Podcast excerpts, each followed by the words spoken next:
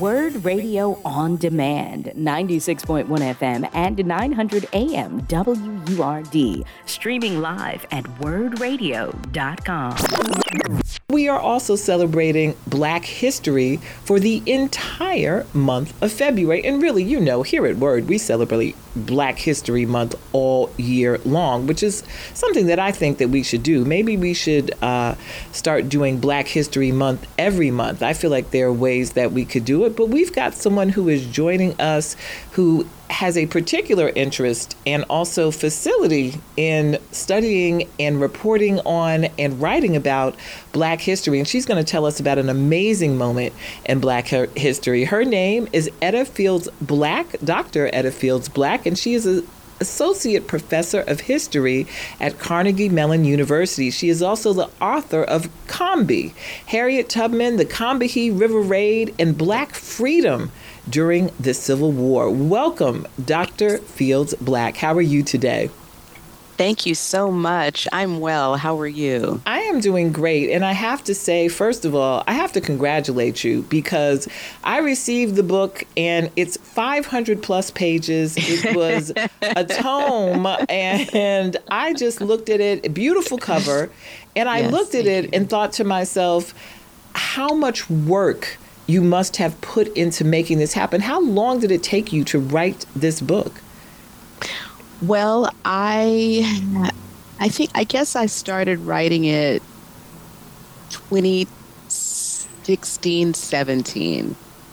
Um, but I was still working around the edges and trying to figure out what the book was going to be. So I, but but at the same time doing important research that led to the book. Um, I will say that I started writing in earnest in 2020. well, then let me congratulate you again for that amazing achievement because I'm not sure how you had time to do anything else, teach or live or anything. I mean, this is a, a, very meticulously, fully researched book. How? What was your entry point into finding out this story? This is the largest slave uh, uh, uh rebellion in U.S. history, yet I would say most people don't know anything about it. Yeah, yeah. No, I think you're right. And it is also, you know, the least known chapter of Harriet Tubman's life, being her Civil War service. So I'm a specialist in rice, the transnational history of rice and rice farmers, pre colonial West Africa, the development of their technology in Africa, its transmittal to the South Carolina and Georgia low country via the slave trade. Um, so I come to the Combahee River Raid through my work on rice. I was working on two other projects, um, one of which was a book, the other was a libretto. I'm an artist. I've collaborated with a, a classical musician. We've written a symphony uh, about rice and slavery. what else? And I was looking and writing the libretto, I was looking for dramatic scenes from the South Carolina and Georgia Low Country and scenes where you could really feel the emotions of, you know, enslaved people. And I stumbled upon the Combahee River Raid, and in particular, um, Minus Hamilton's life story. And so that became the raid became a scene, if you will, in the libretto. It also was part of my Civil War chapter for the other book. And as those two projects grew in opposite directions, I needed to cut them down and sort of bring them into better alignment. And it was really it was the Combahee River raid that connected them both. Um, I didn't know if there was anything new to say about Tubman. I didn't know if there was anything new to say about the raid. I mean, sometimes when something hasn't been written about, there's a reason. Um, there is very little about the raid in the military record and nothing about Tubman. So I started digging around in the pension files and got lucky on my first trip to the National Archives. Um, found files where the Combahee freedom seekers, the veterans, the widows, their neighbors, um, testified about the raid. And I thought, oh, we haven't seen this before.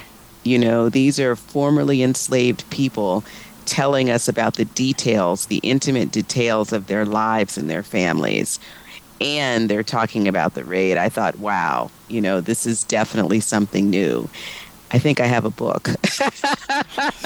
uh, yes. Uh, uh, tell us a little bit about exactly what happened so that people understand the context um, of Harriet Tubman's involvement.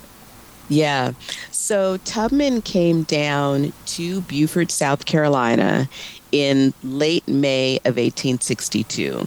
She was sent down by Governor John Andrew of Massachusetts she was a part of the Massachusetts abolition, abolitionist community as well as Philadelphia, you know, and this is after the Battle of Port Royal, which takes place in November 1861 and after the U.S. Army occupies Beaufort, the Sea Islands, and Port Royal. Mm-hmm. And the planters leave, the slaveholders leave, and the enslaved people liberate themselves.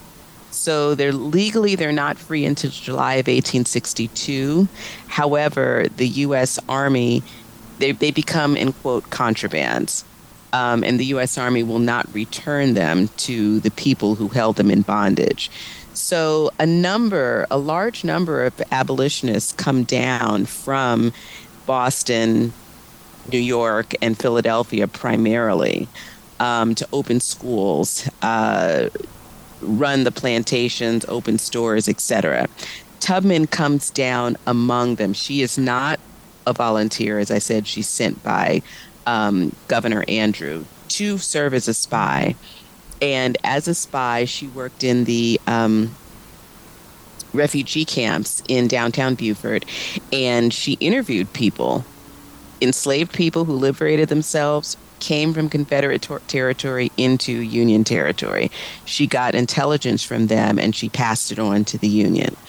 So, what we know is that Tubman was the leader of a group of spy scouts and pilots, eight or nine.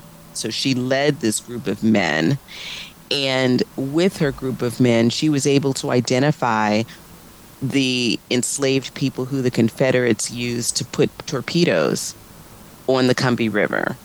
And they removed those torpedoes under the direction of Tubman and her men. This opens the river up for the U.S. Army gunboats.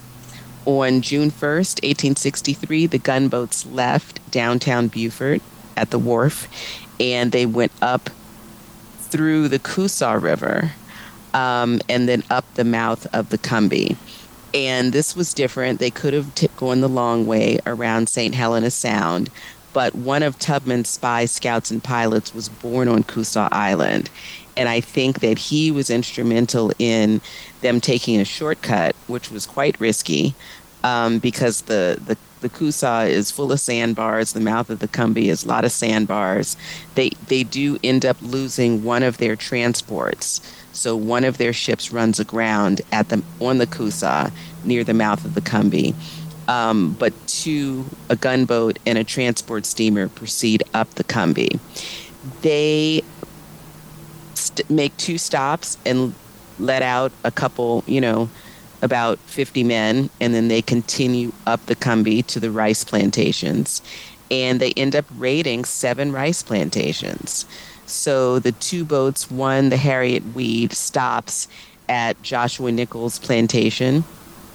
And Nichols tells, gives his account. He's a planter, by the way, of being woken up by his enslaved driver at five in the morning. Um, and what happens there. Uh, and then the second boat, the gunboat, the John Adams, proceeds all the way up to Combahee Ferry. Um, and at Combahee Ferry, it commands the causeway and is able then to shoot down at the Confederates coming by land and if they had come by water as well.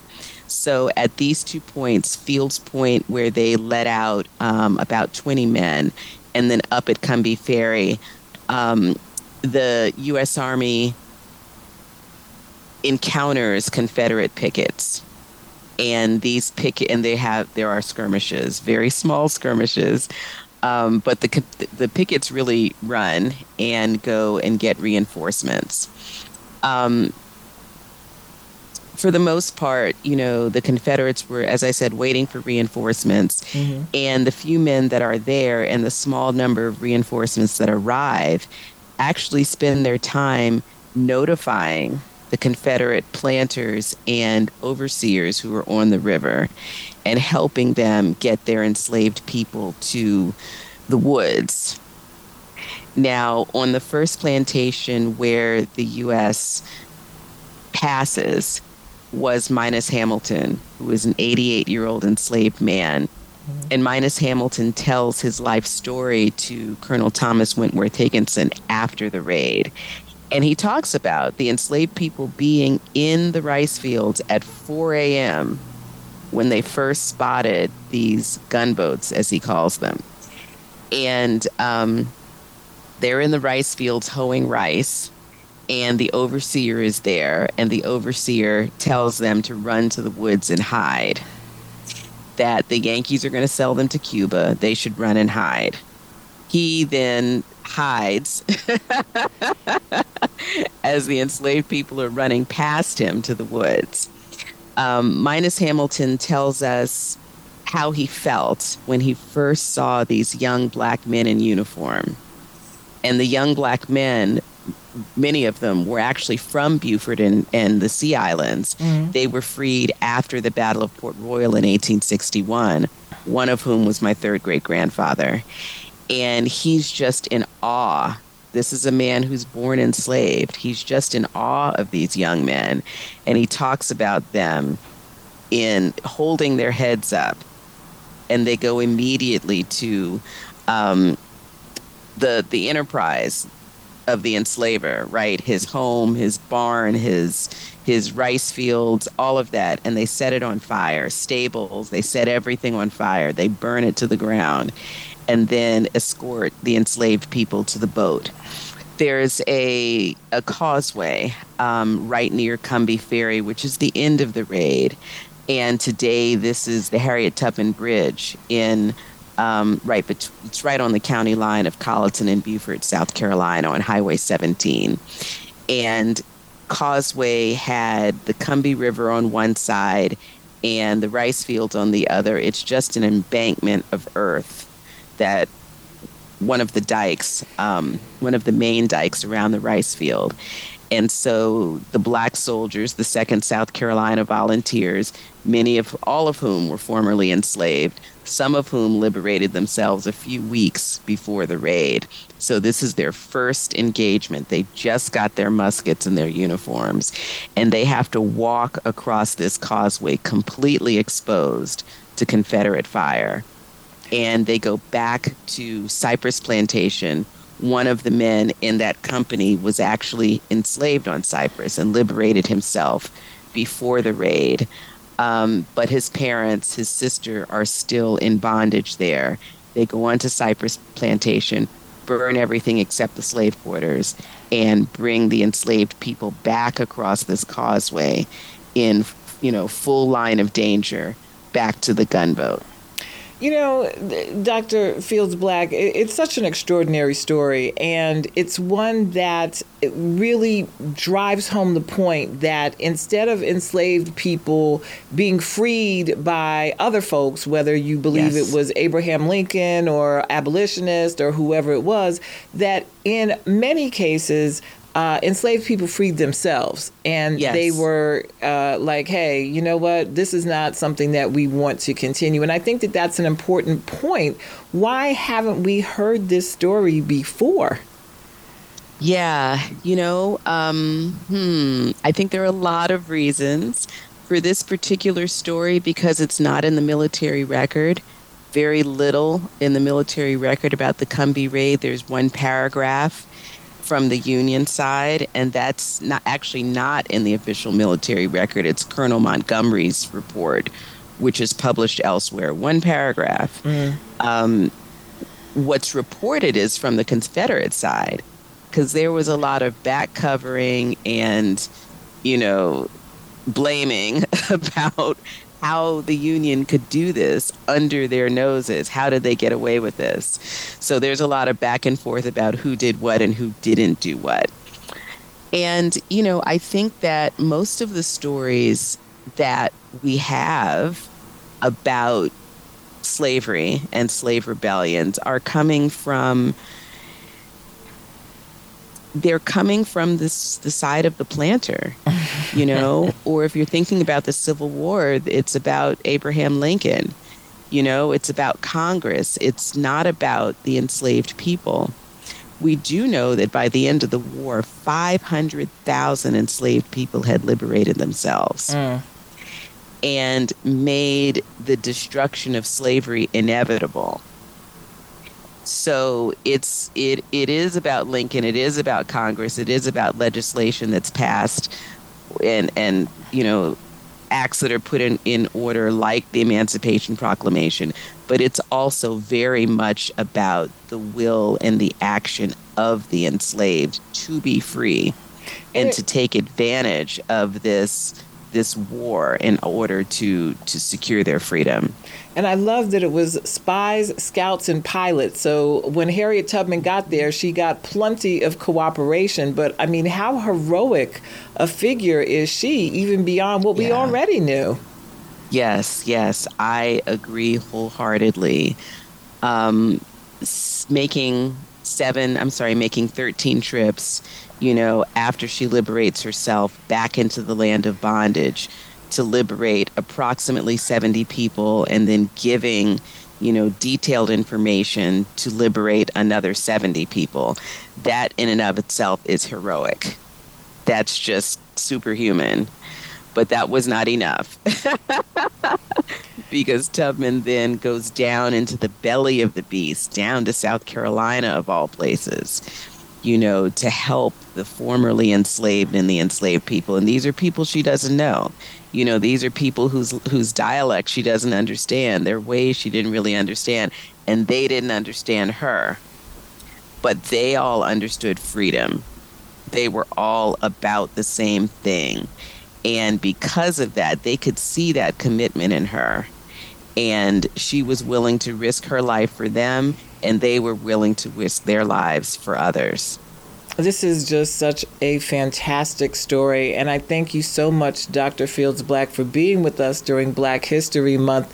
The book is Combee, Harriet Tubman, the Combahee River Raid, and Black Freedom during the Civil War. And I mean, Black freedom, what else can we say? But, I, you know, kudos to you for the meticulous research, the exhaustive research, and for making this book happen and telling this important story. I hope that people will support you. It's a big book. You're going to need some time uh, to, to really get into it and read it, but absolutely worthy of uh, uh, uh, uh telling this story and doing what it needed uh, to do to bring it to light. So it, I see a movie. I, I don't know who's going to get it done. Maybe Ava DuVernay or someone who can make it happen. But I mean, this is this is a movie. It's cinematic. Thank everything you. that happened. But congratulations you. to you for for making this happen. Thank you, and our ancestors be praised. Thank yes, you very much. Yes.